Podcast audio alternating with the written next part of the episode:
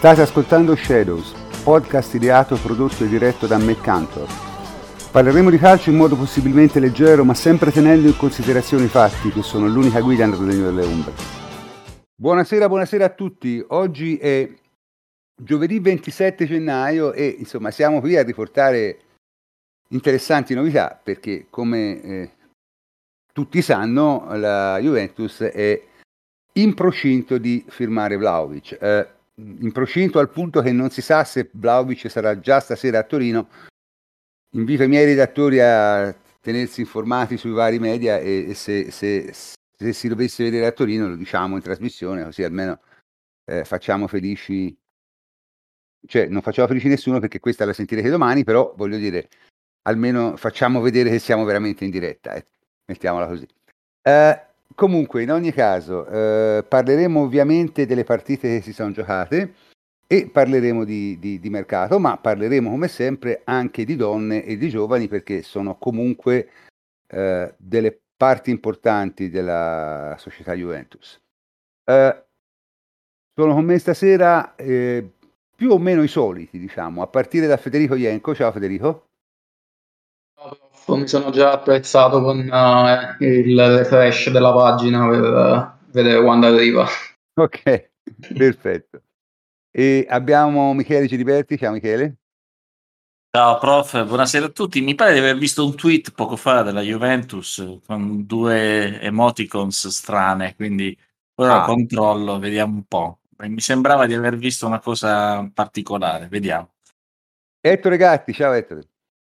Ciao prof, ciao a tutti gli ascoltatori. Il nostro specialista di calcio femminile Mirko Marletta, ciao Mirko. Ciao a tutti. E infine, infine eh, con noi di nuovo eh, Mirko Nicolino. Ciao Mirko. Un caro saluto a tutti. Bene, direi che si può cominciare senza indugio. Io, io dico questo.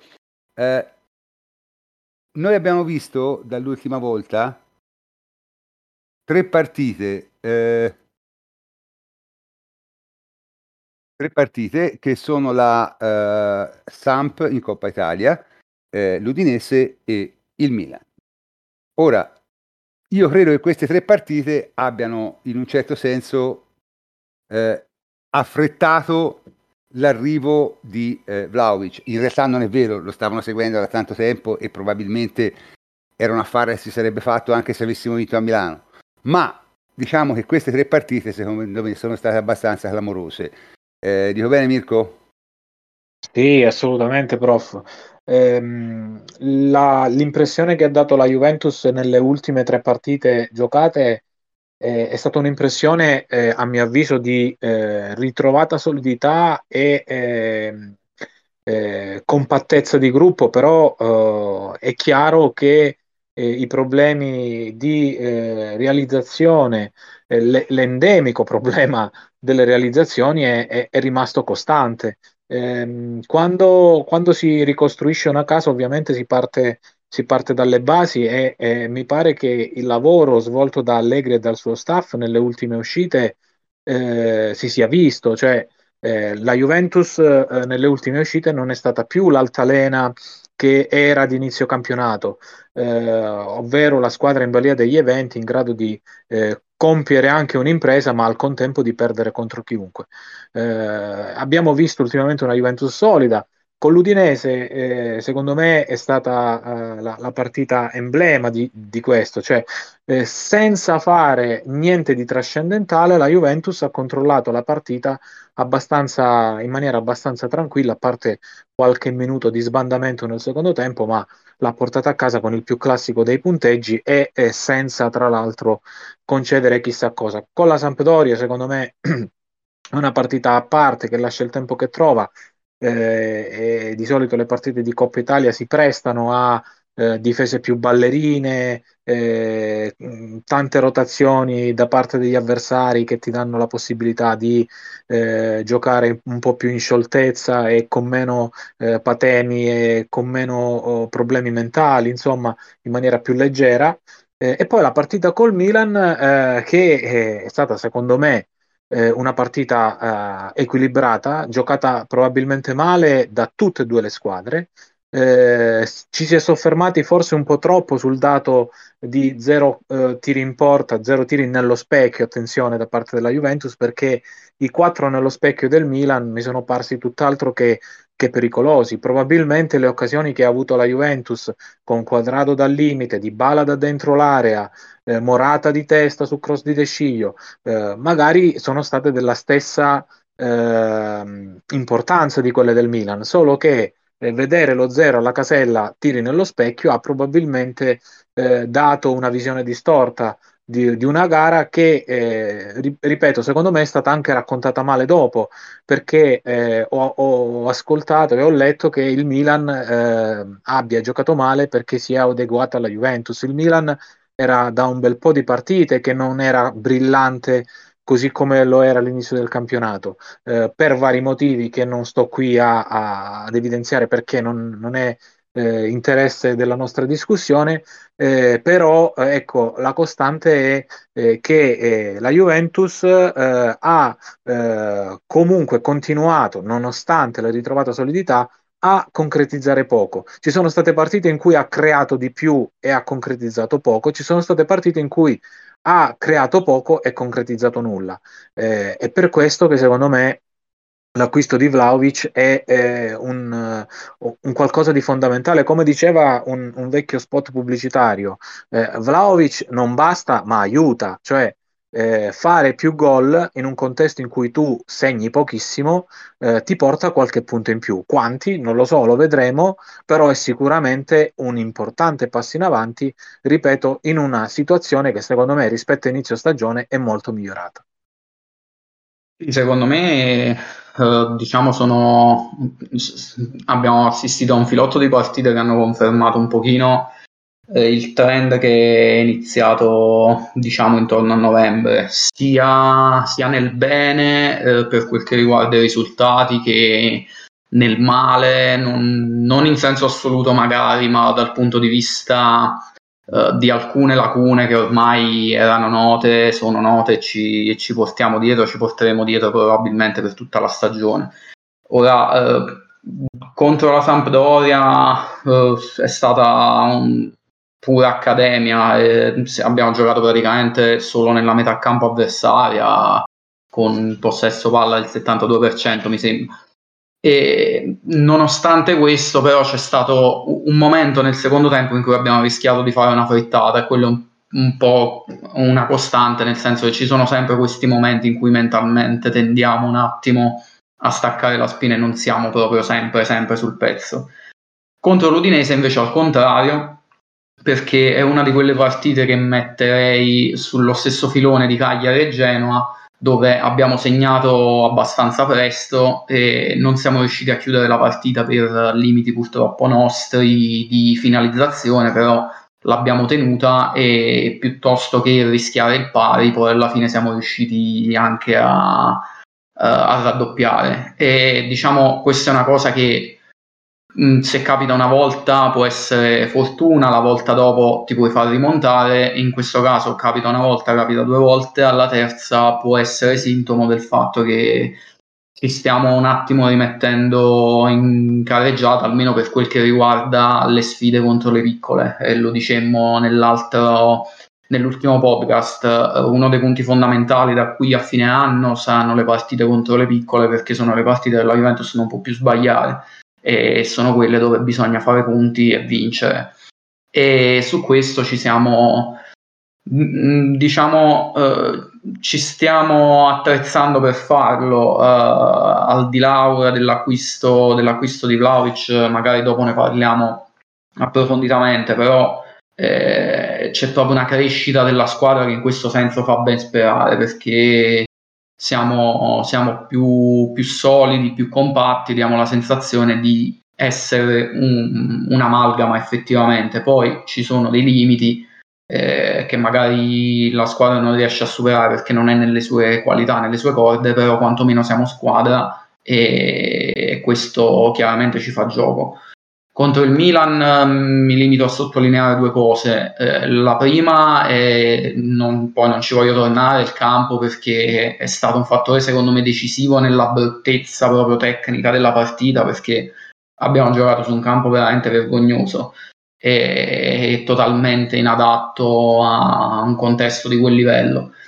E l'altra cosa è che anche lì, secondo me, si sono visti dei limiti che sono abbastanza frequenti, cioè si sono visti abbastanza spesso in questa stagione, perché finché la Juventus è riuscita a risalire il campo, sfruttando soprattutto il gioco degli attaccanti, ha disputato una buona partita senza riuscire a rendersi pericolosa.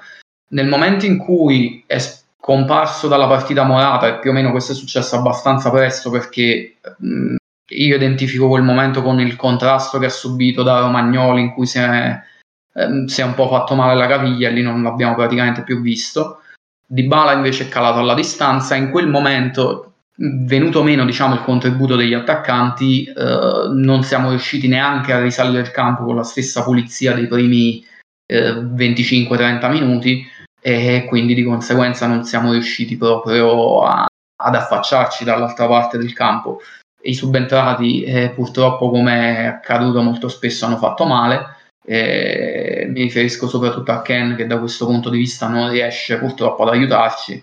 E, e quindi anche lì è una partita che di fatto è, è, una di quelle partite da tripla dove se la vinci hai fatto una, un'impresa che tipo, può essere decisiva ai punti uh, ai fini della classifica se non riesci a vincerla e noi probabilmente non eravamo nelle condizioni di farlo eh, era importante non perderla perché comunque era la partita più difficile dell'otto e ci siamo tenuti a distanza da, da Milan e dall'Atalanta.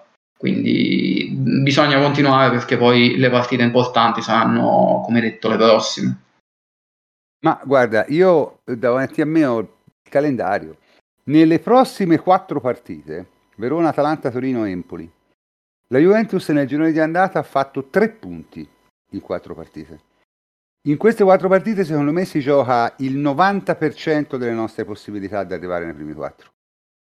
Perché se te riesci a fare un po' più di punti, cioè più di tre, eh, allora la cosa diventa interessante, perché la Juve sarebbe già a più tre eh, rispetto al girone d'andata. Se andasse in questo ciclo di partite, insomma... Eh, sperando di vincerne diciamo 3 su 4, eh?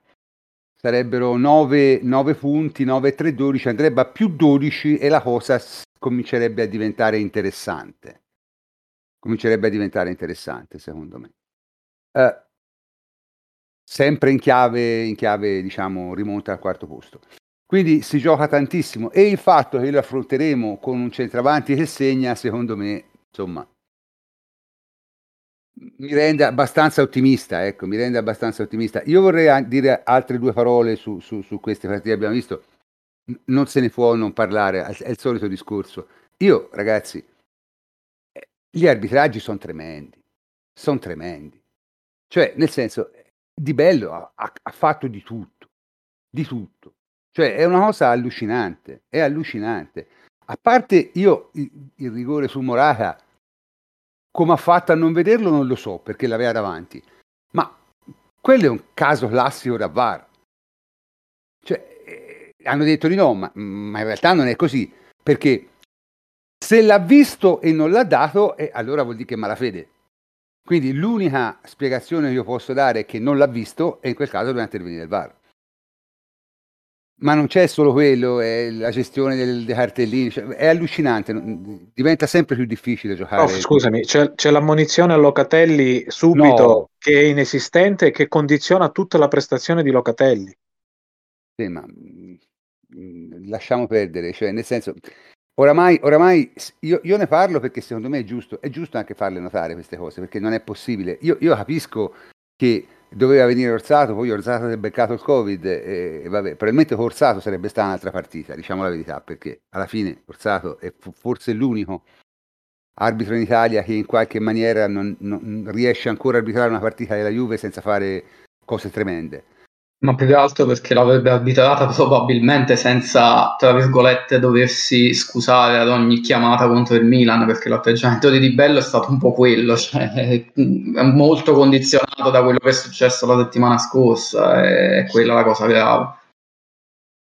Ah, prof, non so se hai visto la, la sequenza, eh, cioè Giroud era accanto a Di Bello di due metri, cioè, Giroud si mette le mani nei capelli perché capisce che il fallo è grave e quindi passibile di rigore.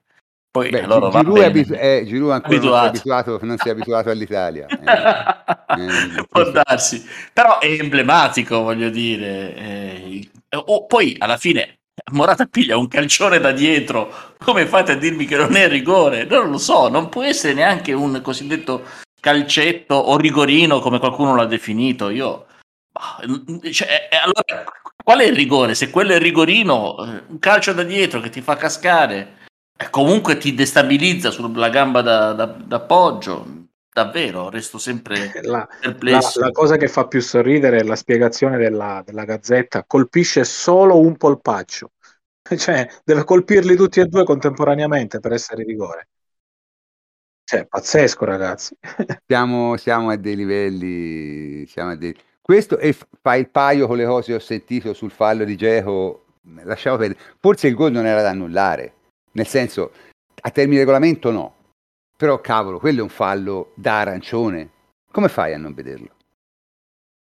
Ah, Anche lì per- è la narrazione, è, è Eh, un po' la narrazione che stanca perché poi il giorno dopo c'è le- l'abbiamo visto tutti modulo con uh, una patacca enorme sull'occhio, il giorno dopo si dice che ha fatto scena, cioè su queste le cose che la- Quello è assurdo, cioè c'aveva l'occhio nero, tutto gonfio e aveva fatto scena. Cioè, Cioè, io, io- Ma ripeto, a termine regolamento mm, il gol non lo puoi annullare perché c'è stato un cambio di possesso, quindi a termine regolamento è così. Ma quello è fallo, devi fermare il gioco. Come fa a non essere fallo? Cioè, come fai a non vedere una cosa del genere? E queste sono le cose a me che mi fanno letteralmente impazzire perché, ripeto, io, io capisco tutto, capisco che si possa sbagliare, però cavolo, a volte si vede degli errori assurdi, cioè nel senso, e poi sempre diciamo in circostanze strane, cioè, io, io non, non- questa cosa qui deve, deve- deve finire comunque, ora n- noi d'ora in poi parleremo di calcio e di giocatori, però insomma questa è una cosa che prima o poi deve finire perché eh, mm, sta cominciando a diventare impossibile giocare, sta cominciando a diventare impossibile giocare in Italia. Ora, noi giocheremo lo stesso, magari vinceremo le nostre partite, come abbiamo sempre fatto, però la cosa non, non va, non va eh, sottaciuta perché è importante, diciamo, che invece tutte le volte rimarcarlo, dirlo, perché è così. Poi, cosa, il risultato, boh, se tiravano il rigore potevi pareggiare lo stesso, potevi perdere, non si sa. Ma il punto è che, voglio dire, è talmente clamorosa la cosa che a uno gli viene il dubbio, dice, come mai? Insomma, come mai? E soprattutto bisognerebbe capire come mai Morata è così bersagliato dagli arbitri, tra l'altro, perché pure questa è un'altra cosa, cioè eh, rimane antipatico. Eh, non- idea, non- cose strane. Comunque, comunque, tornando a noi, avremo Vlaovic. Avremo Vlaovic e questa è una gran bella notizia, perché? Perché ovviamente io vado dicendo da tempo che la logica obbligava a fare un tentativo per prenderlo ora subito, per mille motivi. Ne abbiamo parlato nel podcast più volte, la logica dettava quello e quindi al momento che ho visto la Juve muoversi per farlo, eh, già ero contento, nel senso almeno hanno fatto, fanno una mossa che, che ha un senso. Il fatto che siano anche riusciti a chiudere l'affare, eh, sia pure a un prezzo esorbitante, eh, ricordiamoci, qui si è parlato di, di- della Juve che depreda la Fiorentina, no? Eh, il- la Fiorentina ha un bilancio di 75-80 milioni l'anno, quindi vende un giocatore alla stessa cifra del suo bilancio. È come se la Juve vendesse, vendesse un giocatore a 400 milioni, ecco, tanto per essere chiari. Quindi prima di dire depredare ci starei un po' attento. Diciamo, probabilmente cioè il Germania, il Bayern avrebbe aspettato un anno e l'avrebbe preso a zero, come ha sempre fatto. Chiaro? In Italia non- non- la Juve ha deciso di fare questa politica qui e secondo me è una politica anche giusta, però e di fatti poi le squadre, i giocatori della Juve li rivendono, eh, perché Comisso ha fatto tutte le mosse in commedia, però è chiaro che non, non, come ha detto bene Pradella, la Fiorentina non si può permettere di perdere a zero un giocatore di quel calibro lì, perché costa quanto il suo bilancio annuale. Quindi era chiaro che qualcosa succedeva. Però ecco, sono estremamente contento se andava a buon fine, anche perché è esattamente il tipo di eh, giocatore che secondo me eh, serviva alla Juve in questo momento per l'attacco. Ne servirebbe anche uno a centrocampo dello stesso livello, però non si può avere tutto. Eh, Mirko, che giocatore che giocatore è Vlaovic? È un giocatore eh, prof. Io l'ho, l'ho, seguito tanto in questi ultimi due anni. Eh, quando eh, è stato mh, lanciato titolare da Prandelli, eh, mi aveva fatto un'ottima impressione per eh, partecipazione alla manovra, progressione. Mi sembrava che eh, negli ultimissimi metri non fosse ancora eh, così bravo. E, mh, mm, allora io lì ho detto, ammazza, questo qua se, se, se impara a segnare con, eh, con, continuità e diventa freddo sotto porta, diventa, eh, assume le caratteristiche di un bomber d'aria, questo qua diventa eh, devastante. E, e, in un anno e mezzo è cresciuto tantissimo. Eh, è um, un centravanti moderno che, come, come possiamo vedere dalle, dalle, partite della Fiorentina, partecipa tantissimo alla, memoria, alla manovra, eh, rincula spesso eh, per farsi dare palla, pulisce i palloni. Ecco, un aspetto su cui mi vorrei soffermare. Eh, facendo una differenza tra, tra Vlaovic e, e, Morata. Uno dei problemi che la Juventus ha avuto in risalita è quello dei, della mh, mm, eh, pulizia dei palloni giocati dagli attaccanti. Spesso la Juventus o riparte o eh, costruisce bene, però poi sviluppa l'azione male perché eh, Morata non è una prima punta e spesso, anche per caratteristiche, non è così bravo a fare la sponda, eh, a fare lo scarico, spesso incespica sul pallone, non è preciso. Eh, sporcare un pallone così in uscita è un grosso problema per una squadra di calcio, soprattutto quando ehm, punti molto sulle ripartenze veloci. Ecco, uh, Vlaovic, e ci sono tanti, eh, tanti gol quest'anno della Fiorentina costruiti così, è un attaccante a cui piace venire incontro ai centrocampisti e ai difensori, pulire il, il primo pallone e poi andarsi a, a prendere lo spazio. Eh, e questo è fondamentale. E tra l'altro molto bravo a calciare le punizioni, a saltare l'uomo. La Juventus ha, ha un grosso problema anche quest'anno eh, salta pochissimo, salta pochissimo l'uomo la Juventus e nella classifica, è della classifica di Serie A nella parte destra per dribbling riusciti. Eh, sembra niente, ce la prendiamo spesso con Allegri, sì, eh, perché ci sono delle criticità alle quali l'allenatore deve, deve lavorare e a, a alcune ci ha già lavorato, però ci sono cose eh, nei confronti delle quali l'allenatore può nulla. Se non hai calciatori che, che, che superano l'uomo, eh, puoi fare poco per migliorare la, la, percentuale di dribbling e la creazione della superiorità numerica. Ecco, Vlaovic risolve tantissimi problemi alla Juventus. Ovviamente sono d'accordo con te, prof. Servirebbe anche eh, a centrocampo un uomo della stessa qualità o comunque eh, un qualcosa di più rispetto a quello che abbiamo adesso. Però eh, Vlaovic è, eh, secondo me, quel calciatore che la Juventus non ha da tanti anni ormai. Eh, un bombardiere di rigore che però al contempo pulisce le azioni in fase di risalita e eh, dà una grossissima mano. Alla... Io sono sicuro eh, che eh, l'intera manovra della Juventus gioverà di questo. Eh, come dicevo prima, ovviamente non basterà, però eh, gli effetti benefici, secondo me, mh, mm, li vedremo sin da subito. Io sono curiosissimo di eh, vederlo già all'opera col Verona, perché sono anche convinto che migliorerà anche la prestazione di Dybala eh, a, a, avendo un calciatore con queste caratteristiche eh, di fianco. Potrebbe, se, se, dovesse restare, giocare anche con Morata, Vlaovic. Cioè, eh, ora eh, con questo parco attaccanti che la Juventus ha ad oggi, 27 gennaio, eh, le soluzioni per Allegri sono, sono molto più interessanti. Io, io, auspicavo l'arrivo del classico giocatore che facesse giocare bene tutti gli altri. Ecco, mi sembra, mi sembra che Vlaovic eh, eh, potrebbe, essere, potrebbe, essere, questo tipo di giocatore, perché effettivamente molto molto interessante come, come, come, come profilo. Eh, quanto al, alla scelta del partner, personalmente è meglio Morata Vlaovic di Dybala Vlaovic, secondo me. Però questa è una mia opinione, pers- questa è una mia opinione personale e, e, e, rimane tale. Insomma, l'ideale sarebbe poter giocare con Dybala dietro due punte, che sono Morata e Vlaovic. Questa, questa è un po', però diciamo Allegri per ora non mi pare maturo, non ritiene la squadra matura per giocare a questo modo.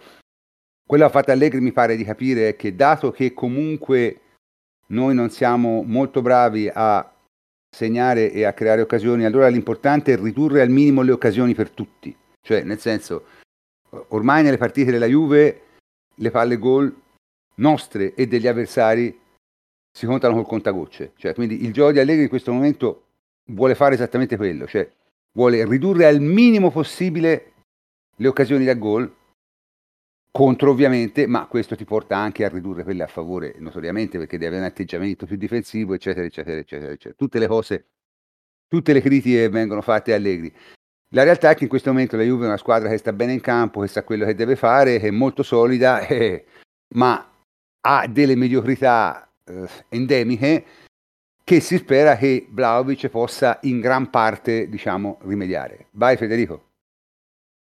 Eh, io completo semplicemente il discorso che avete fatto voi perché eh, Vlaovic semplicemente ha delle caratteristiche che ovviamente ci mancano e ci servono come il pane, oltre, oltre ad essere un calciatore dannatamente forte per quanto, per quanto ha dimostrato, nonostante sia ancora molto giovane. E con, con Iachini era già in parte esploso, però con, con Italiano si è ulteriormente consacrato, per cui ci troviamo di fronte semplicemente al miglior attaccante della Serie A. E per caratteristiche, è chiaro, anche, anche, i compagni di reparto non potranno che giovarne. Uh, Morata, per esempio, che mh, quando gioca da unico riferimento ha proprio un problema a fare quel lavoro perché spalle alla porta si perde a prendere falli, lit- a litigare con i difensori, non, non riesce proprio a mantenere quel, quel, mindset per tutta la partita e tende ad estraniarsi. Eh, Di Bala non lo è per Costituzione, ma ripeto, lo, lo dicevamo l'altra volta, lo stesso Ken secondo me potrebbe beneficiare molto di una presenza così importante in area perché potrebbe fare quello che predilige, partire magari dall'esterno e andare a ricercare gli spazi, che è, appunto è, è, la sua caratteristica migliore. Però eh, vorrei più che altro provare a smentire un attimo oh, un discorso perché già diciamo, ci si sta interrogando, magari anche legittimamente, sulla, su, su, come si potrà integrare Vlaovic nel nostro scacchiere, se uh, avrà diffi- più difficoltà che alla Fiorentina uh, nel fare gol, nell'essere presente negli ultimi 20 metri, se uh, giocherà lontanissimo dalla porta come nostro attaccante. Io credo che semplicemente vedremo una Juventus con Vlaovic e una Juventus senza Vlaovic, perché come ha spiegato bene Mirko, con Vlaovic puoi fare tutta una serie di cose che uh, senza non potevi fare. Non si tratta soltanto di guadagnare in zona gol, si tratta di risalire meglio il campo, di pulire tanti palloni, uh, di giocare meglio con i compagni perché è comunque un attaccante molto associativo e di conseguenza eh, tutte le prestazioni, cioè le, le, prestazioni globali della squadra cambieranno e anche l'approccio complessivo della squadra tenderà secondo me ad essere diverso con lui in campo. Non, non credo che vedremo uh, una squadra schiacciata con, uh, con, la sua presenza, proprio perché ci permetterà di fare delle cose che in questo momento non, non ci riescono semplicemente. E poi, eh, detto questo e chiudo, eh, si tratta di, di, un acquisto che eh, viene a, a, completare una rosa che è comunque eh, qualitativamente migliore della Fiorentina, ovviamente eh, si troverà a dialogare con compagni di reparto che hanno caratteristiche diverse da quelle che aveva la Fiorentina, ma che sono comunque compagni di reparto molto forti. E quindi ci andrei un attimo con i piedi di piombo prima di, di proiettare il suo possibile adattamento in campo. Vediamolo prima, anche perché è uno di quegli acquisti che legittimamente fa, ci fa sognare, ci gasa tantissimo, quindi eh, godiamocelo e personalmente non vedo l'ora di, di vederlo. Ma guarda, Vlaovic ha fatto bene con Prandelli, bene con Iachini, bene con Italiano, che sono tre allenatori che uno più diverso dall'altro, è difficile concepirli. D'accordo? Questo mi fa pensare che sia un giocatore di livello assoluto. Quale sia il livello ancora non è chiaro. Cioè, se sia un crack eh, di dimensioni europee o se sia semplicemente un ottimo giocatore, cioè se sia uno Zeco o un Lewandowski, ecco, questo va, va, va, va capito bene eh, ancora, però è sicuramente un giocatore di categoria, cioè perché uno che fa bene con tre allenatori così diversi e fa più o meno sempre le stesse cose, e segna sempre gli stessi gol, e si muove sempre allo stesso modo, e, insomma, vuol dire che ha delle qualità che sono consolidate, secondo me. Ecco, io, io, la vedo a questo modo, cioè non è sicuramente un giocatore di sistema, chiaro?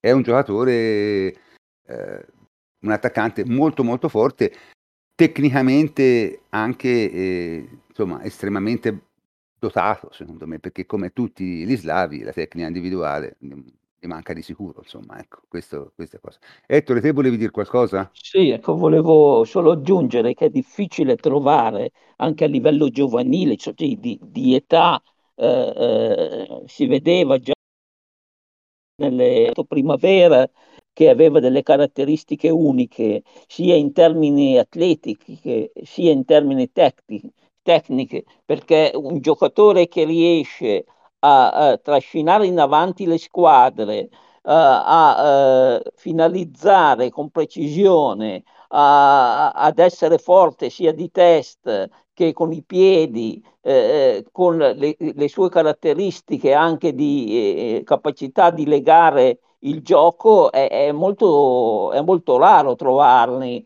in, in, Europa, non solo in Italia, a quell'età, quindi con una prospettiva di poter rimanere alla Juve per, per tanti anni e di poter contribuire uh, a colmare un tassello del progetto de- della Juve giovane eh, che è difficile da, da coprire perché eh, attaccanti con caratteristiche eh, è, molto, sono molto rari, ecco, quindi eh, io lo ritengo un acquisto ideale. Uh, io avevo anch'io dei dubbi sulla possibilità, sulla fattibilità di un, uh, di un uh, diciamo, intervento, soprattutto eh, nel mercato di riparazione di questo livello eh, e sono felicissimo perché secondo me questo tipo di acquisto si colloca tra diciamo, i, i migliori che la Juve potesse fare.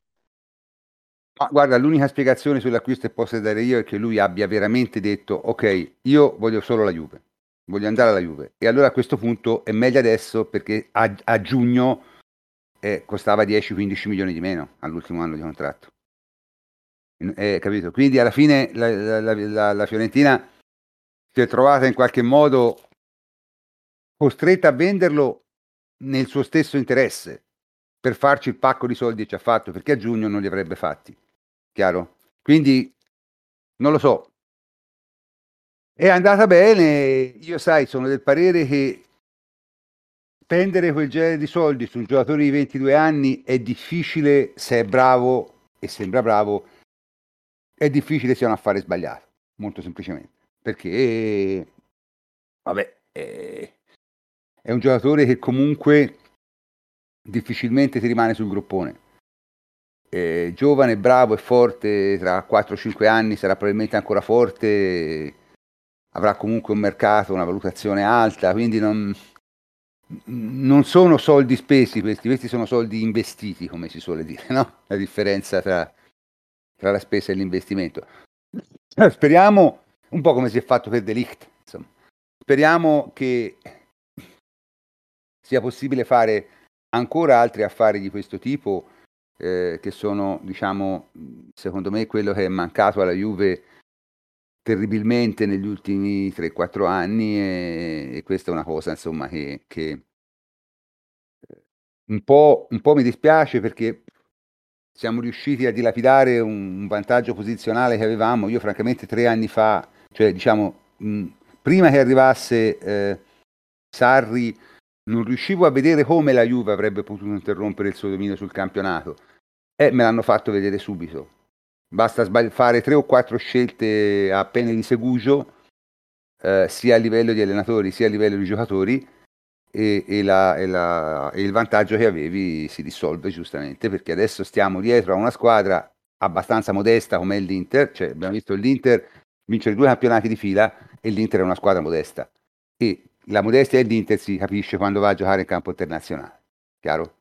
Solo che è una squadra perfettamente attrezzata per vincere molte partite nel campionato italiano, perché questa è la realtà, e, e questo diciamo, è la cosa che Marotta riesce a fare meglio di tutti, cioè attrezzare una squadra per vincere molte partite in Serie A. Se te vinci molte partite in Serie A e non c'è una squadra di livello alto, come lo era la Juve fino a tre anni fa, e allora il campionato lo vinci te, questo è scontato. Però diciamo questo un po' mi, mi, mi disturba, ecco, un, un po' mi fa male perché francamente io l'Inter la vedo giocare, sì, buona squadra, però insomma, una squadra che non ci avrebbe mai impensierito negli anni buoni, mai. Cioè il Napoli di Sarri era molto più pericoloso di questi Inter qui, secondo me. Eh, però eh, purtroppo il, il, calcio è anche questo e in, in, tanti anni che lo seguo l'ho viste di tutte, quindi non sono neanche tanto stupito, però mi piacerebbe appunto che Vlaovic fosse un po' il segno dell'inversione di tendenza, ecco, cioè che finalmente si, si, uh, si va a fare qualche cosa, diciamo, di, di, di, con un minimo di prospettiva, con un minimo di prospettiva perché abbiamo abusato troppo di giocatori che non avevano prospettiva e, questa è una cosa, è un errore gravissimo e chi ha fatto questi errori non c'è più, per fortuna, devo dire a questo punto, e, e quindi niente, bisognerà, bisognerà solo, solo, continuare per questa strada e, e, qualora lo si faccia, chiaramente, siccome poi alla fine la potenza economica della Juventus è superiore a quella degli altri, ritorni a vincere con regolarità. Eh, questo, questo, è il punto. E a centrocampo si parla di Nandez. Le, leggo Nandez, ma chi è questo? Io non lo conosco per niente. Mirko, che, che, chi è Nandez? Che fa? e uno qui spende un mandato di cattura in Uruguay, se non vado errato, per aver picchiato Vabbè, la moglie. L'Uruguay è lontano. No, ma che cos'è? Un centrocampista, diciamo un tuttocampista? Un... Io francamente questi giocatori li conosco pochissimo. Ma eh, io quello che ho visto è un giocatore molto duttile che può ricoprire, eh, diciamo, diverse posizioni in campo, nel senso che è, è un giocatore che è molto bravo, con, quindi con la garla giusta per fare l'interdizione, sa anche costruire abbastanza, come diciamo la scuola sudamericana, anche gli, gli uruguagi sono sono un, uh, ottimo, eh, un'ottima scuola rispetto diciamo a Bentancur a più forse potrebbe avere più continuità perché Bentancur n- non è uh, un, uh, un, giocatore non valido però ha questi cali no? che, questi alti e bassi che, che, fa, che, che, fanno a volte fare dei disastri, ecco come succede, se, se trova la, la, serata storta eh, ci può rovinare come ha fatto lo scorso anno eh, con il Porto. Quindi eh, io spero che se dovesse sistemarsi questa, questa situazione, chiunque esca possa dare quel nervo e quella duttilità nel, nell'utilizzo anche sull'esterno eh, in caso di, di esigenza eh, e oltre che su, come mezzala eh, o come mediano che può essere utile ecco. Quindi non mi aspetto un, un diciamo cambiamento enorme. Mi aspetto semplicemente una possibilità di flessibilità nelle soluzioni che Allegri avrà a disposizione allora, Nandez è, è, secondo me il calciatore tipico uh, che piace ad Allegri. Eclettico perché sa fare più ruoli, eh, sa fare l'interno di centrocampo, sa fare l'esterno, eh, ha qualità e al contempo quantità, ma soprattutto, eh, e io in questo sponsorizzo l'arrivo di Nandez, è un calciatore che ha garra, che ha combattività, che eh, se notiamo è purtroppo una delle caratteristiche che ci mancano di più a centrocampo. Eh, ora non, non voglio uh, dire cose, cose, sconce sui nostri centrocampisti, ma mi pare che eh, in, in, termini di combattività eh, i nostri se possono toglierlo il piede piuttosto che metterlo lo fanno volentieri ecco quindi secondo me uno come lui eh, ci potrebbe essere molto utile eh, detto questo, eh, eh, volevo, volevo, aggiungere una, una, cosa a quanto diceva prima il prof. Eh, I segnali positivi eh, in chiave futura sono dettati dal fatto che la, l'acquisto di, di Vlaovic, l'anticipo dell'acquisto di, di Vlaovic è arrivato per diretto volere della proprietà. Eh, che ricordiamolo nel giro di 24 mesi ha, ha, ricapitalizzato per 700 milioni di euro. Quindi se la proprietà dà il via libera a colpi alla Vlaovic, eh, mi fa ben sperare che eh, la prossima estate, eh, ovviamente eh, con le dovute proporzioni, perché bisogna sempre fare attenzione ai conti, al budget che è stato stanziato per il mercato e al tesoretto che può arrivare dalle cessioni, secondo me eh, altri colpi ci possono essere. A gennaio è un po' più difficile perché è difficile piazzare qualcuno dei centrocampisti che abbiamo. Eh, Bentancur eh, avrebbe eh, detto sì all'Aston Villa, però c'è la questione della clausola pro Boca, eh, il, l'Aston Villa non vuole andare oltre una certa cifra ed è difficile quindi questa uscita. È difficile anche l'uscita di Arthur perché la Juventus chiede tanto, giustamente dico io, perché Arthur ha un peso a bilancio importante, la Juventus non vuole darlo in prestito secco e regalarlo a, a soprattutto ad un club come l'Arsenal che in questi anni ha regalato soldi a destra e a manca e ora da noi vorrebbe un calciatore eh, a titolo gratuito. Eh, a sorpresa appunto non mi meraviglierei se alla fine uscisse Kuluseschi perché Kuluseschi ha già dato mandato al suo procuratore e non è un caso che oggi eh, lo abbia proposto al Milan, eh, ha dato mandato al suo procuratore di guardarsi attorno perché alla Juventus non, non si trova bene e non ritiene di essere eh, impiegato il giusto. Eh, quindi mh, mm, vediamo, eh, è ancora difficile, è ancora difficile parlare eh, con certezza dell'arrivo di Nandez o di un altro centrocampista, però francamente quello che mi, che mi interessa in questo momento è il segnale che ha dato la Juventus e, e la vedo anche come una risposta a, a Raiola. Eh, quando Raiola esce allo scoperto per Delict, eh, lo fa anche probabilmente per capire quali, quali, siano le prospettive alla Juventus. Lui parla di uno step successivo. La Juventus ha deciso di farlo questo step successivo. Si è chiuso un ciclo, ma la Juventus vuole aprirne subito un altro. E io non so in quale squadra Delict può trovare in questo momento condizioni migliori. Quante siano queste squadre disposte a prenderlo a certe cifre è in grado di offrirgli un progetto sportivo superiore a quello della Juventus. Non ce ne sono tante in questo momento, quindi secondo me questo è anche un bel segnale eh, per calciatori come Delict e agenti come Raiola che potrebbero pensare di spostare i calciatori più forti fuori dalla Juventus. Ma guarda, io non so quanto arriva bene capisca di calcio, probabilmente non tanto, ma mm, non mi sembra il tipo che si fa eh, torcere il braccio da Raiola. Ecco. Assolutamente, assolutamente questo, d'accordo. Questo francamente non, non, proprio non ce lo vedo, sarei molto stupito se, se, questo succedesse, perché non mi pare quel genere di persona, non mi pare quel genere di personaggio. È persino troppo, diciamo, troppo rigido, insomma, su certe cose. Quindi... Eh, però è chiaro che la Juve sta cercando di fare quello e di nuovo questo continuo rinviare i nuovi contratti è, è, anche significativo perché secondo me la Juve è disposta tranquillamente a perdere molti giocatori a zero, eh? mm, senza problemi. Questo mi pare evidente.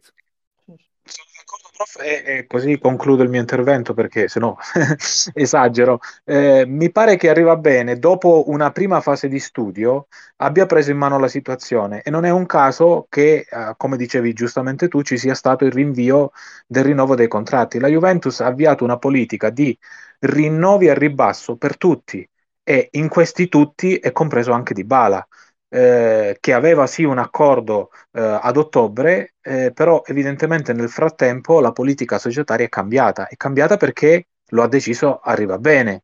E, quindi ora vedremo cosa succederà nei prossimi giorni quando al ritorno dalla, eh, dalla parentesi nazionale eh, ci sarà presumibilmente il nuovo incontro e ci sarà quella che dovrebbe essere la nuova proposta a Dybala Eh, eh, quello che eh, mi fa pensare è che eh, un po' mi fa dispiacere, ecco, eh, è che Dybala ha avuto la possibilità eh, di firmare un contratto migliore di quello che probabilmente gli, gli verrà prospettato e non l'ha fatto perché eh, la Juventus già a dicembre 2020 per bocca di Andrea Agnelli gli aveva proposto un contratto da top 20 del mondo, disse Andrea Agnelli, eh, perché ancora non, non, è, non, può essere considerato un top 5 come eh, vorrebbe essere considerato lui.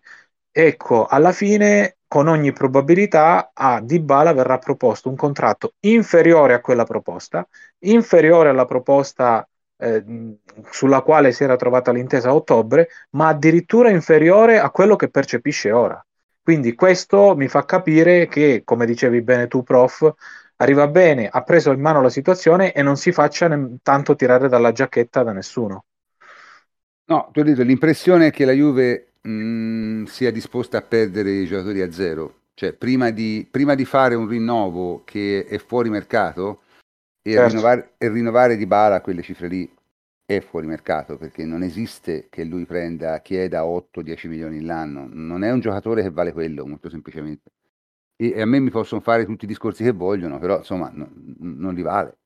Cioè 10 milioni l'anno le prende gente che, che, che, che, incide il triplo di lui, anche in Europa, anche in squadre ricche. E, è questo il punto. Quindi è una cosa eh, fuori dal mondo.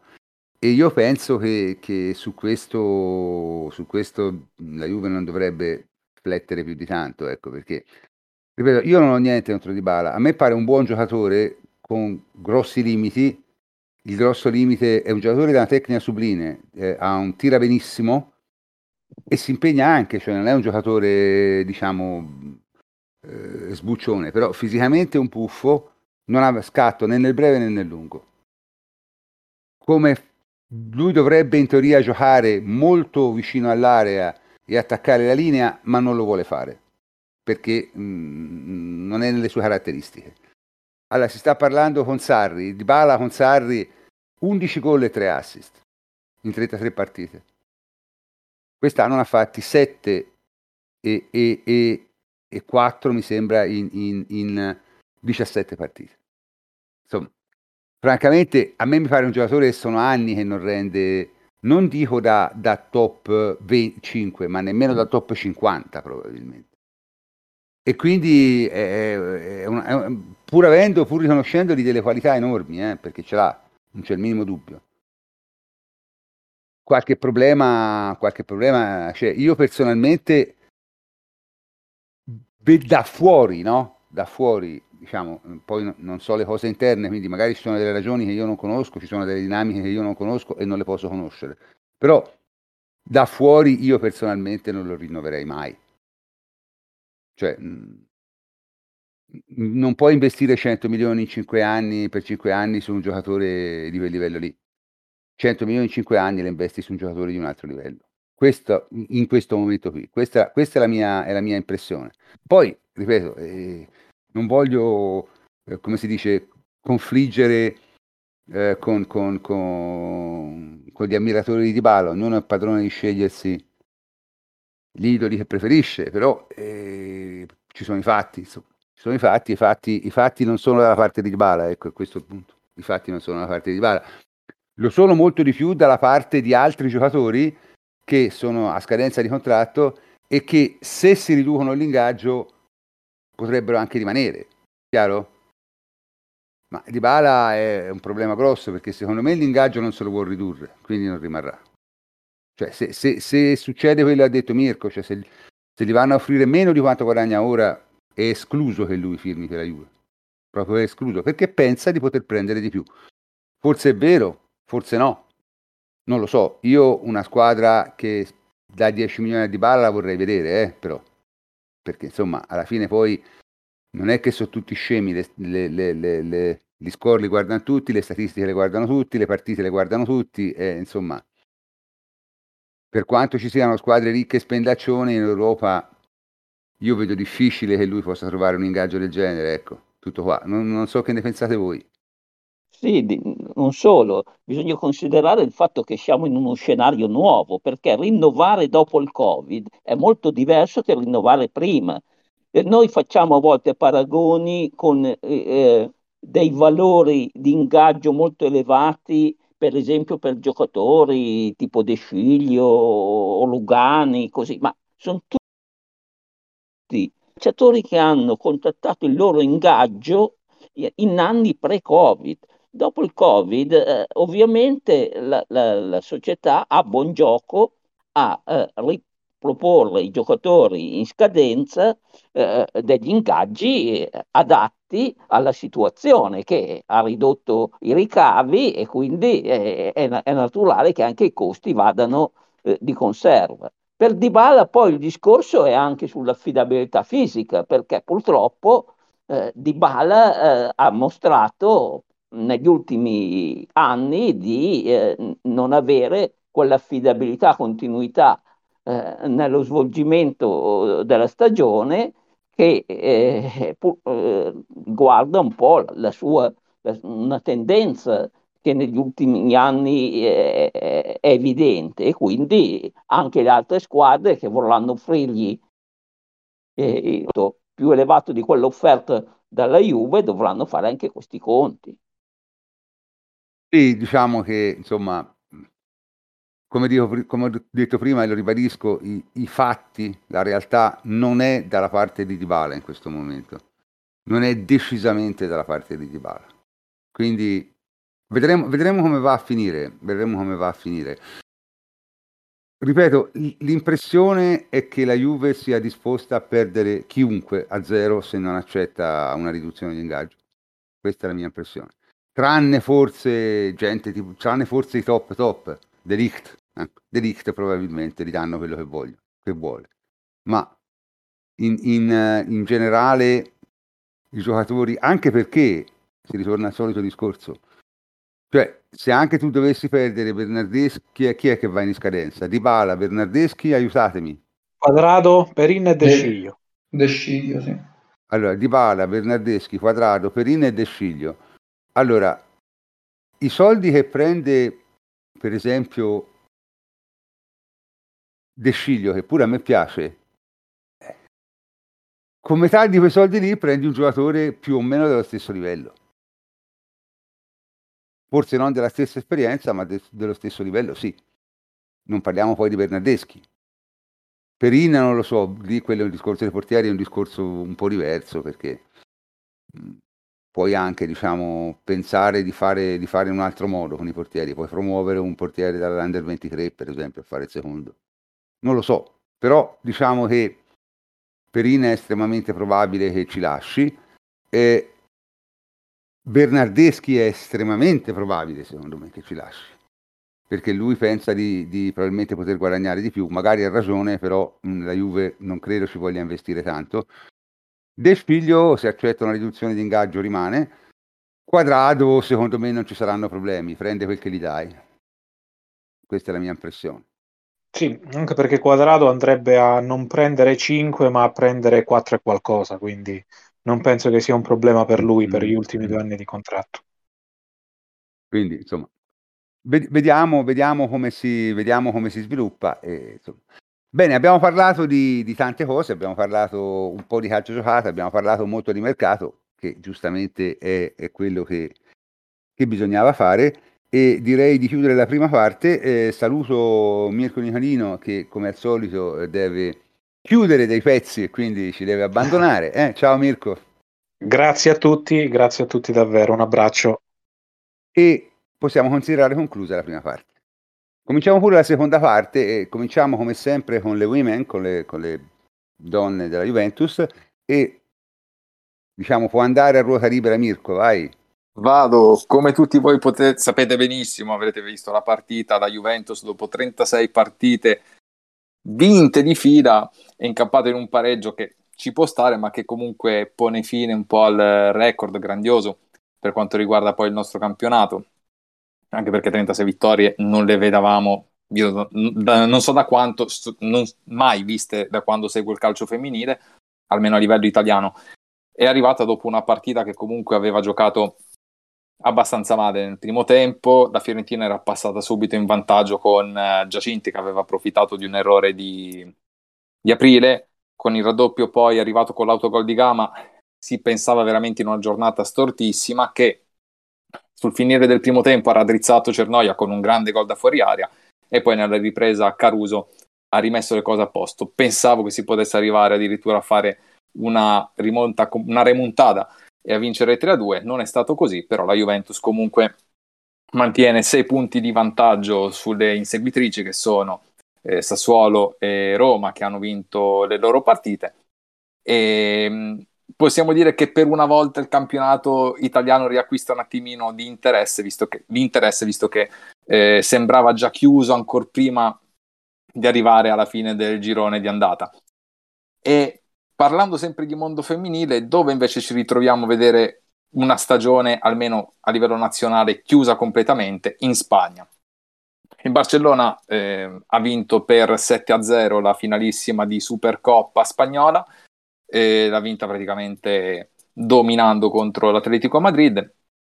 Anche se la notizia più bella è stata quella del ritorno in campo di Virginia Torresiglia, per chi non la conoscesse, centrocampista della nazionale spagnola e dell'Atletico Madrid e che aveva dovuto affrontare un'operazione per rimuovere un tumore al cervello, quindi è stato un grande ritorno per quanto riguarda sia il calcio spagnolo sia a livello mondiale ed è stata portata in trionfo dalle giocatrici del Barcellona. In tutto questo, parlando con una giocatrice della nazionale italiana, eh, si diceva se dovesse arrivare il professionismo Spa- in Spagna sarebbe un grosso, grosso, grosso guaio, ancora più di quello che è già in corso perché il Barcellona sta praticamente dominando, vince in campionato, vince le coppe, eh, se arrivasse il professionismo ci sarebbe una spaccatura clamorosa. Il prossimo anno saranno 14 squadre. Avremo il Barcellona che ha tutti i mezzi per poter creare uno squadrone capace di dominare sia in Spagna che in Europa nei prossimi anni. A livello di budget ci sarebbero soltanto Real Madrid e Atletico Madrid a poter fare qualcosa, dietro poi completamente il vuoto, ci sarebbe praticamente un campionato a parte dal quarto al quattordicesimo posto ed è un po' anche la situazione che potremmo vedere qua in Italia, dove già la Juve domina, almeno a livello di campionato, poi in Coppa abbiamo visto lo scorso anno con la Coppa Italia vinta dalla Roma, che non è così scontato che lo vinca la Juve, però per quanto riguarda invece le, le partite che vengono giocate nel torneo nazionale, eh, che sarà dalla prossima stagione a 10 squadre col professionismo, si rischia di vedere anche di una grande spaccatura. Già si parlava anche con diversi allenatori di Serie A di una sorta di Superliga italiana. E sarà così, eh, soprattutto vedendo poi i nomi delle, mm, dell'unica squadra che in realtà salirà dalla Serie B alla Serie A e il rischio grosso è di vedere Juve da una parte, due o tre squadre che lotteranno per eh, il secondo posto Champions e poi comunque sia una spaccatura totale per le altre piazze questo bisognerà considerare dal prossimo anno anche quale sarà il budget utilizzato dalle differenti squadre. Ecco, il professionismo da una parte dovrebbe portare a un maggior livellamento, in realtà quando poi si va a vedere anche un po' la voce ehm, budget da parte delle società, eh, capiamo bene che non è poi così un grandissimo vantaggio, lo sarà a livello contrattuale per le calciatrici, molto meno per lo spettacolo. Aggiungo una cosa per concludere, Voci di mercato, è arrivata Lindsay Oran all'Olympique Lione, grande colpo di mercato dagli Stati Uniti e sarà molto importante perché la Juventus dovrà affrontare l'Olympique Lione, quindi bisognerà eh, fare veramente attenzione, questa è una centrocampista veramente molto molto forte, sia coi piedi che nel gioco aereo. E poi per la prossima stagione c'è il problema Ermoso, Jenny Ermoso nel Barcellona, se dovesse andare via a parametro zero e dovrebbe andare via in quel caso a Real Madrid, arriverebbe niente poco di meno che eh, Vivian Midema a parametro zero dall'Arsenal. Senti, ma io ho una domanda un po' generale, ma non è che il professionismo dovrebbe anche stimolare maggiori investimenti? Perché in realtà per fare una squadra femminile forte non è che ci voglia t- tutti questi soldi rispetto al calcio maschile e come ho detto prima dovrebbe essere un vantaggio, in realtà eh, rischia veramente, sì però lì facciamo sempre un solito discorso, quanto investe una società in, nel settore femminile? Eh, lo stiamo vedendo con la Fiorentina, la Fiorentina ha fatto un mezzo disastro, Roncomiso ha fatto un mezzo di disastro nelle ultime due stagioni e invece che vedere una formazione capace di eh, mettere i bastoni tra le ruote alla Juve si ritrova praticamente nella seconda metà della classifica. Adesso okay, sono arrivate Valentina Giacinti, Vero Bochete, ha fatto altri due acquisti, però eh, siamo sempre lì. Eh, bisogna vedere quanto realmente riuscir- vorranno investire, perché il professionismo arriva sì, ma poi eh, gli investimenti sono sempre da parte delle società e vorrò vedere se ci saranno giocatrici che andranno a battere cassa, eh, chi rimarrà e chi andrà via, perché poi comunque ci sono... Ok, Giacinti tornerà al Milan a fine stagione, questa è una cosa che è risaputa. Però potrebbero esserci giocatrici che giocano alla Juve piuttosto che in altre squadre che se volessero battere cassa e non dovessero ricevere eh, essere accontentate sulle loro richieste, potrebbero tranquillamente andare all'estero e provare un'esperienza all'estero. Vi parlavo di professionismo in Spagna, non è così scontato che arrivi perché c'è sempre un caos legato all'approvazione dello statuto che dovrebbe regolare eh, contratti delle giocatrici, contratti televisivi, il convegno collettivo che praticamente è quella sorta di clausola recissoria per le under, eh, credo che sia le under 23 che crescono nella cantera delle squadre. Eh, quindi bisognerà vedere da qui a fine stagione che cosa verrà fuori. Il rischio è che eh, se si allungano i tempi da qui all'estate, il professionismo in Spagna potrebbe addirittura essere rimandato alla stagione 2022-2023, che era un po' l'ipotesi di cui si parlava in Italia, ma che poi è stata praticamente, ha visto praticamente un'accelerazione e ci sarà dalla, dalla prossima stagione. Bene, gra- grazie, grazie Mirko. Eh, al solito una panoramica veloce e, e esauriente de, dell'universo femminile. E, in questo momento nell'universo femminile c'è sempre un po' meno da raccontare perché ci sono meno partite, oggettivamente. Ora te lo so che segui 50 campionati e quindi di partite ne hai piene. No, questo weekend sarà abbastanza libero anche perché ci saranno più che altro coppe nazionali. Avremo la Juve che giocherà Lecco contro l'Inter, la gara di andata dei quarti di finale di Coppa Italia per chi potrà seguirlo ci sarà Team Vision, quindi eh, ci sarà modo di poterlo vedere in tv come le altre sfide.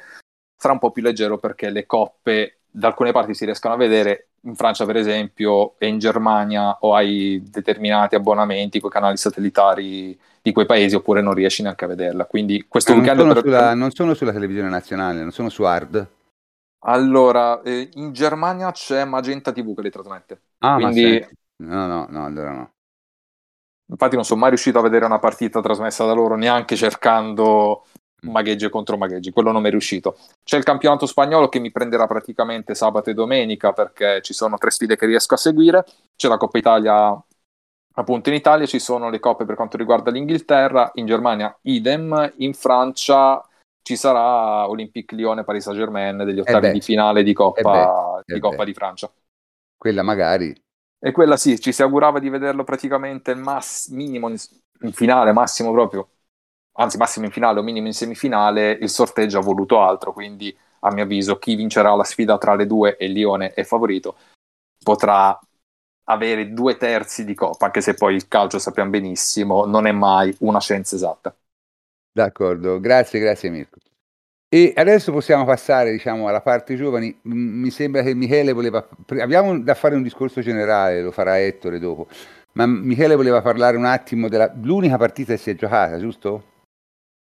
Perché il campionato primavera è ancora fermo, quindi l'unica partita, l'unica partita, l'unico campionato che si è giocato è quello della Serie C, per quello che riguarda la Juventus, appunto l'Under 23, che purtroppo ha subito una sconfitta contro la Provercelli fuori casa, eh, un risultato abbastanza netto, 2-0. Devo dire non una bella partita della Juventus Under 23, mh, mm, condizionata in maniera eh, pesante anche dal colpo de- del KO praticamente dopo pochi minuti perché eh, i due gol sono arrivati rispettivamente al sesto minuto e all'ottavo minuto. Tra l'altro il primo di Comi, il secondo di Della Morte che è un ex primavera della Juventus la regola del gol dell'ex anche questa volta ha colpito.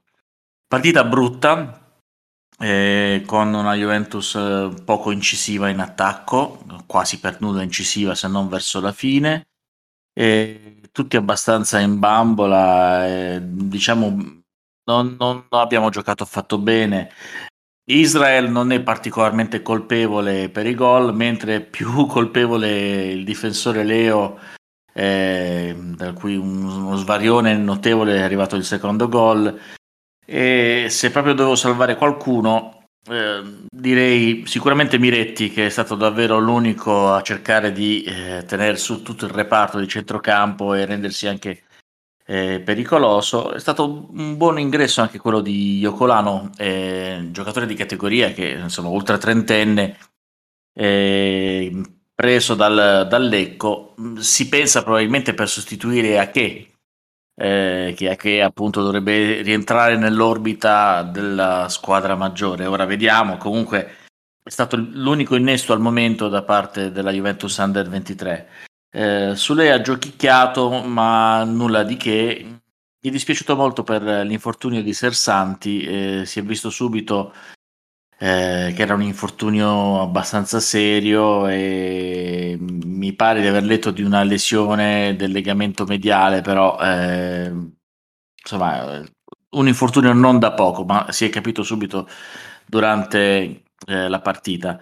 Eh, la partita contro la Provercelli, tra l'altro, era eh, abbastanza importante perché era una squadra, diciamo, diretta concorrente. Attualmente entrambe le squadre, Provercelli e Juventus Under 23, sono appaiate eh, tra sesto e settimo posto a, con 28 punti ciascuna.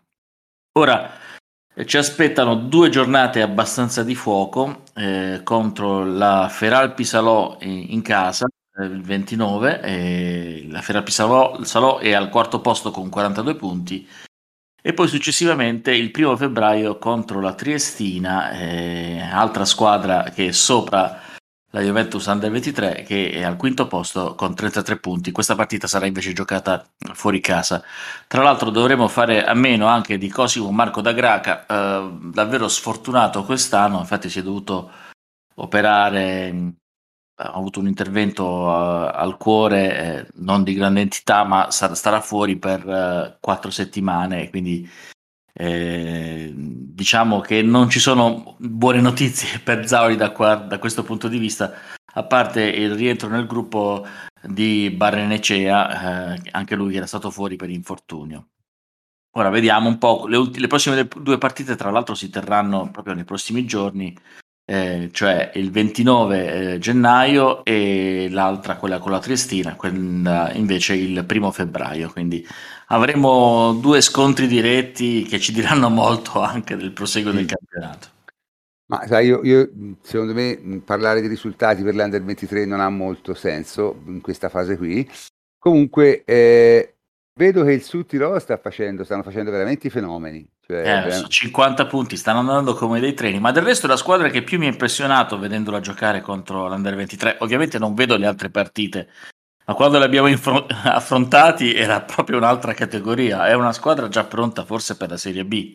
Eh, giocano benissimo, tra l'altro, e sono forti, c'è poco da dire. Mm.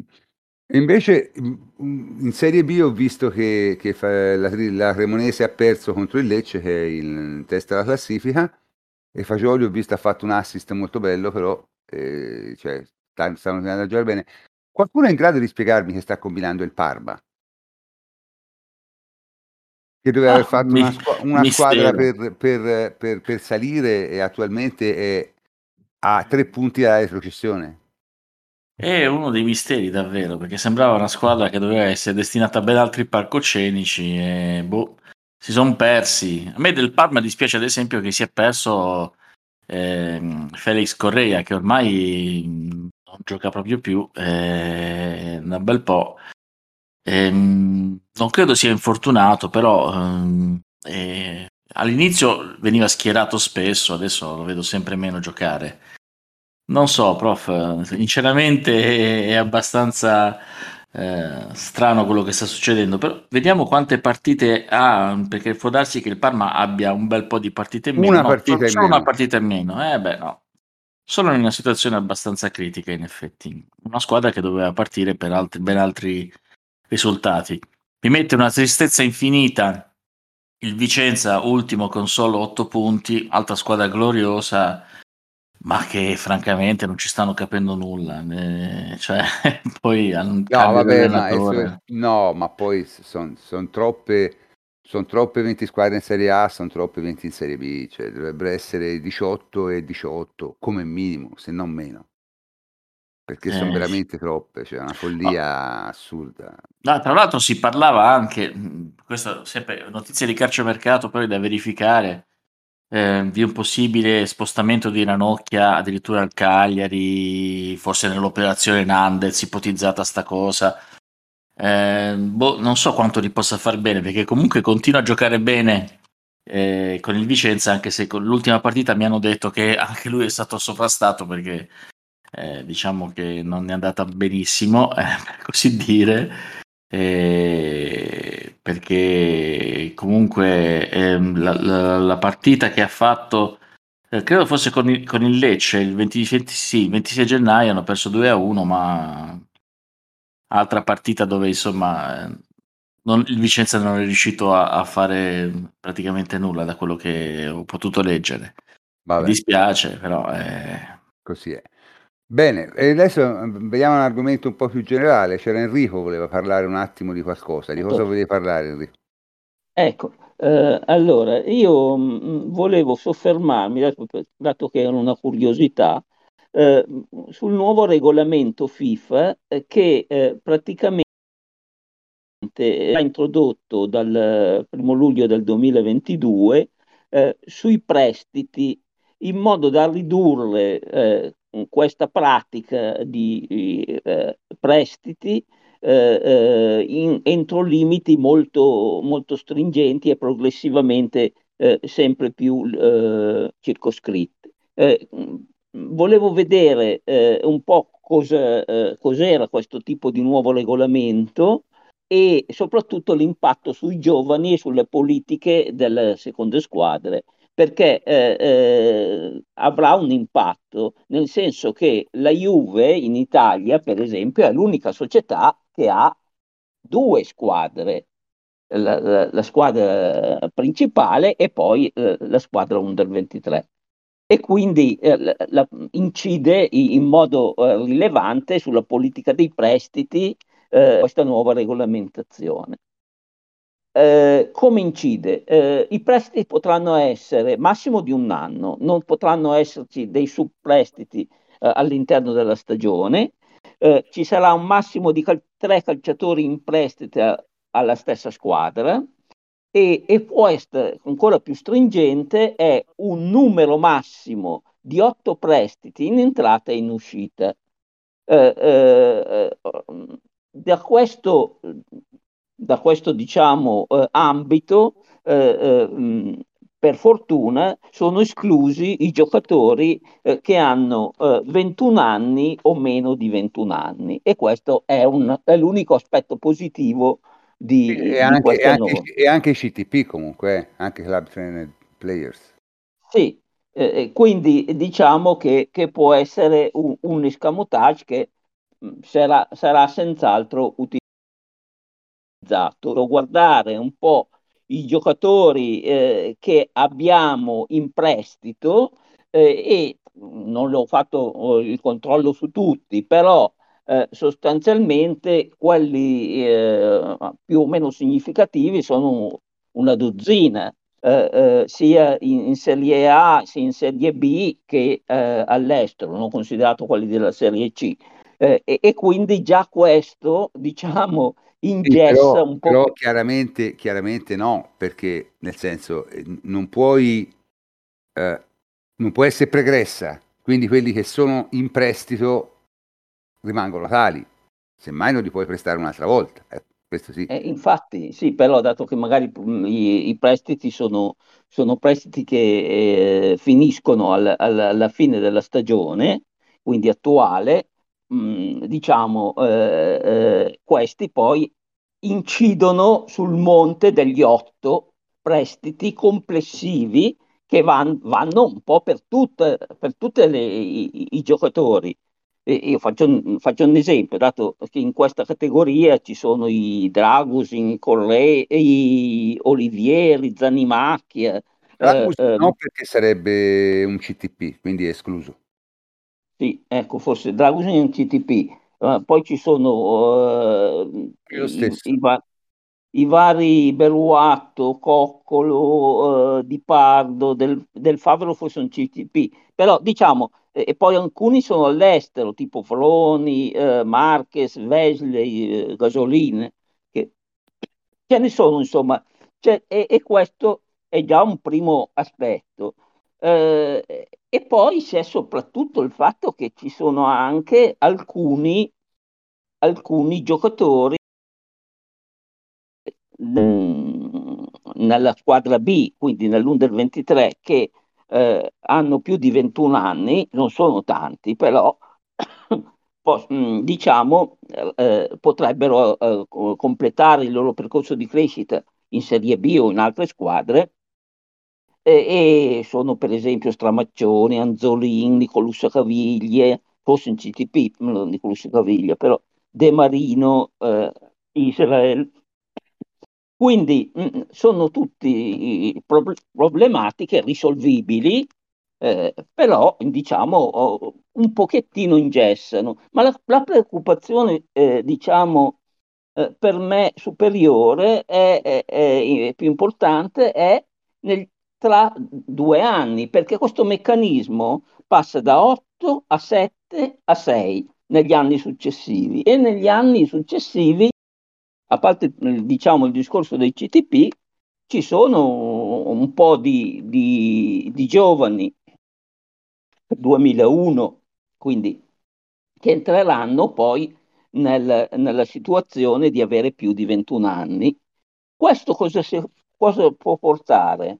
Eh, eh, secondo me può portare a una diversa organizzazione eh, eh, formativa del, eh, della seconda squadra. Secondo me potrebbe anche essere, per una mia opinione, una spinta a provare a fare quegli investimenti per arrivare finalmente in Serie B, che secondo me è una serie più formativa poi difficile da mantenere, però secondo me, eh, come ha dimostrato l'esperienza eh, di, dei migliori eh, che ci sono, eh, che hanno esperienza in Serie B, tipo Fagioli, Ranocchia, eh, Zannimacchia, Beruatto, è un tipo di passaggio che eh, sarebbe molto utile e farlo in casa ovviamente avrebbe un senso anche perché eh, eh, permetterebbe un controllo più diretto della crescita dei ragazzi.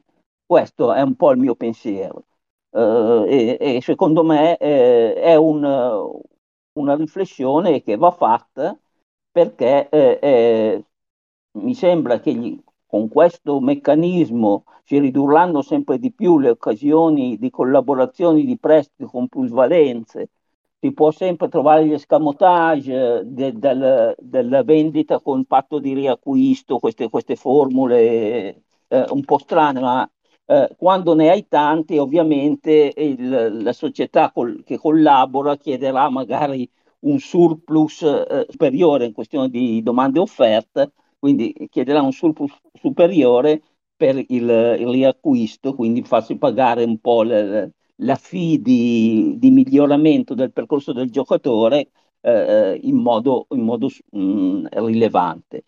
Quindi io ritengo che eh, una scelta eh, strategica nella gestione dei settori giovanili sia quella proprio di puntare alla Serie B perché sarebbe un passaggio difficile ma eh, comunque eh, importante per far crescere meglio i talenti migliori.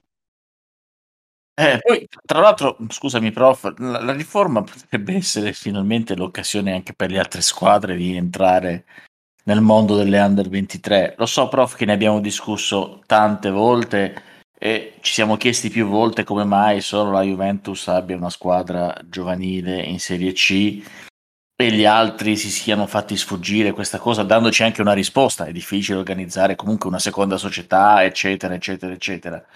Però, viste le nuove regole, secondo me molte squadre, faccio un nome, l'Atalanta, una squadra sana, quindi gestita in maniera eh, corretta anche nel, dal punto di vista dei bilanci, che ha sempre avuto tra l'altro una tradizione giovanile eh, notevole. Eh, eh, che ha sempre sfornato grandissimi talenti e che spesso è stato anche il serbatoio della stessa Ju- Juventus eh, negli anni passati, eh, eh, potrebbe avere interesse a entrare nel mondo dell'Under 23 e della Serie C. Renderebbe anche un pochino più pepato il campionato, avere l'Inter Under 23, il Milan Under 23, l'Atalanta Under 23 e così via. Secondo me stiamo sognando. Allora, bisogna capire, bisogna capire un attimo qual, qual, è il razionale di questa legge qui. Ora, io ho apprezzato il ragionamento di, di Enrico, però bisogna capire che questa legge qui non è stata fatta per i settori giovanili, anzi, cioè perché chiaramente consentendosi di prestare quanto vuoi gli under 21 e i CTP, di fatto, eh, te dici ok, nel tuo settore giovanile se un giocatore te lo fai, ne puoi fare, Ettore scusa, ne, ne, puoi fare quello, ne puoi fare quello che, che, che ti pare a te, d'accordo? Eh, per cosa è stata fatta questa? Per evitare che ci siano squadre di categoria anche alta, tipo la Serie A, che facciano una rosa di prestiti. Perché questo è successo tante volte in Serie A. Eh. Ci sono tante squadre che hanno fatto una rosa di prestiti. Avevano quasi tutti i giocatori in prestito.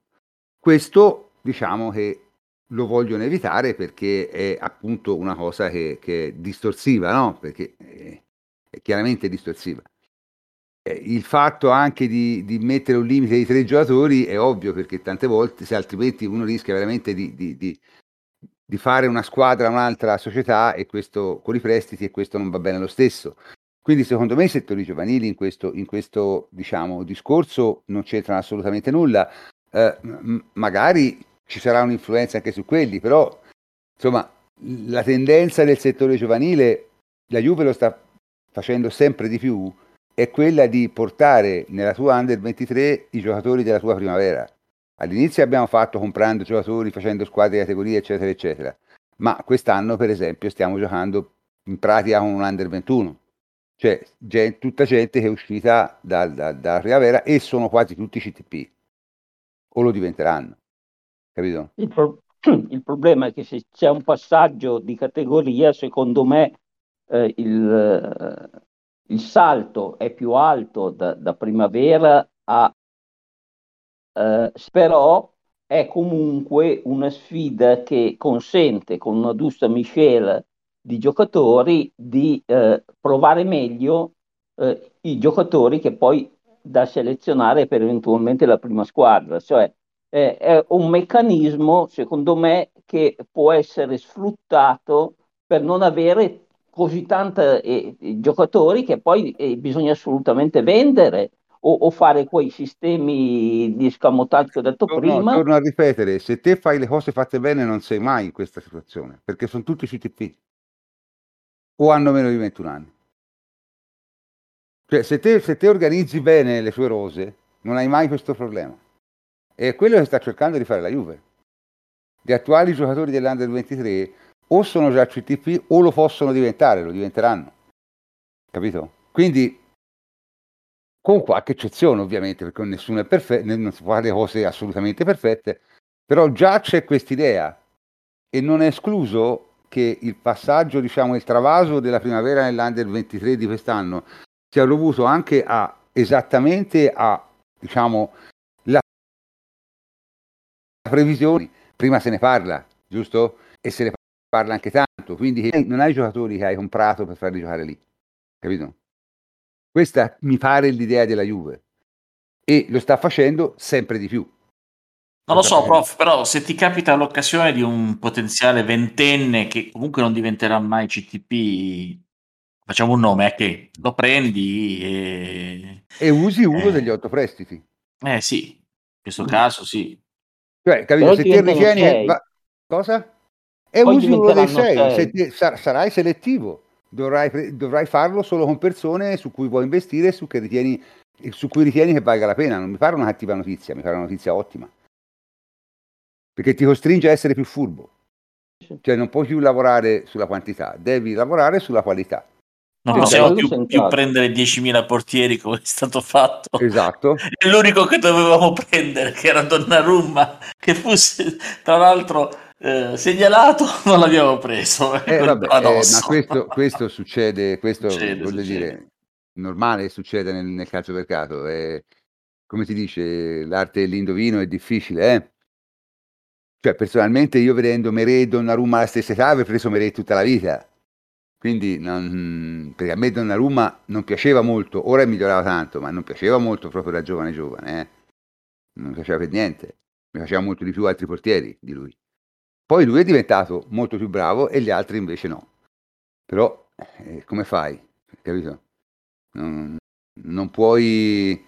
Certe cose le puoi prevedere abbastanza poco, secondo me.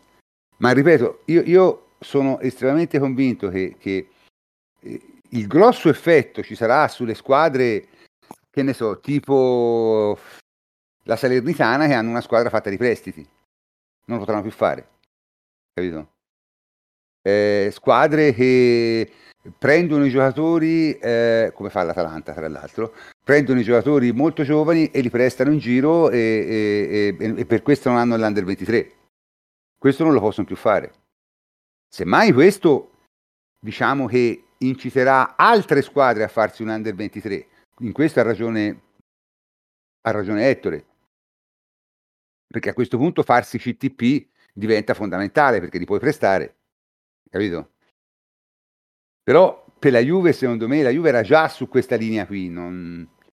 E poi non potrai più fare gli affari che si fanno ora, dice lo prendo in prestito con diritto di riscatto l'anno prossimo, cioè i vari magheggi contabili che ha fatto, hanno fatto tutte le squadre, tra cui anche la Juve, questi li dovrai fare molto molto meno, molto più, molto più eh, in maniera molto più parca, in maniera molto più parca. Ok? Quindi questo è eh, quello che secondo me eh, succederà più o meno.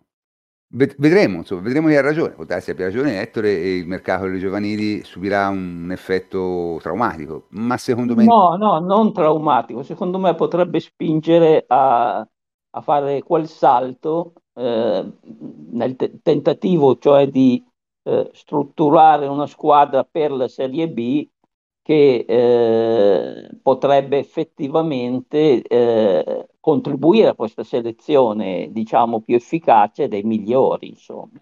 Perché fare un'esperienza in, in Serie B sarebbe meglio, insomma. Secondo me una squadra, cioè gente che passa la primavera alla Serie B è impensabile. È impensabile.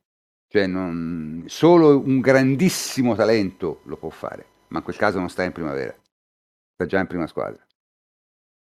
Non, non, la vedo estremamente difficile una cosa del genere. Eh, Vlaovic ha fatto il passaggio dalla primavera alla prima squadra. Eh, appunto, ma stiamo parlando di un giocatore a 22 eh, anni, certo. stava valutato 75 milioni. Non, non, non, è che soffitti, eh. Eh sì. Le leggi non si fanno per Vlaovic, le leggi si fanno per tutte le altre migliaia di giocatori che non sono Vlaovic. Chiaro? Quindi eh, è a questa maniera. Comunque, ragazzi, eh, io direi che stasera abbiamo parlato di molte cose, sono già le 11 passate e direi che si può anche chiudere. E comincio col salutare tutti quanti a partire da eh, Federico Ienco. Ciao Federico. Ciao prof, ciao a tutti. E eh, Michele Giliberti, ciao Michele.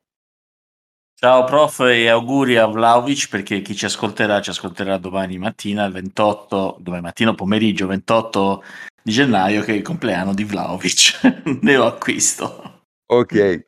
Ettore Gatti, ciao Ettore. Ciao prof e grazie a tutti gli ascoltatori. E Mirko Marretta, ciao Mirko. Ciao prof, ciao a tutti i nostri ascoltatori. E tanti auguri a Vlaovic, dai. ok, io sono il professor Cantor e anche questa sera vi saluto. Ci sentiamo la prossima volta, buonanotte a tutti.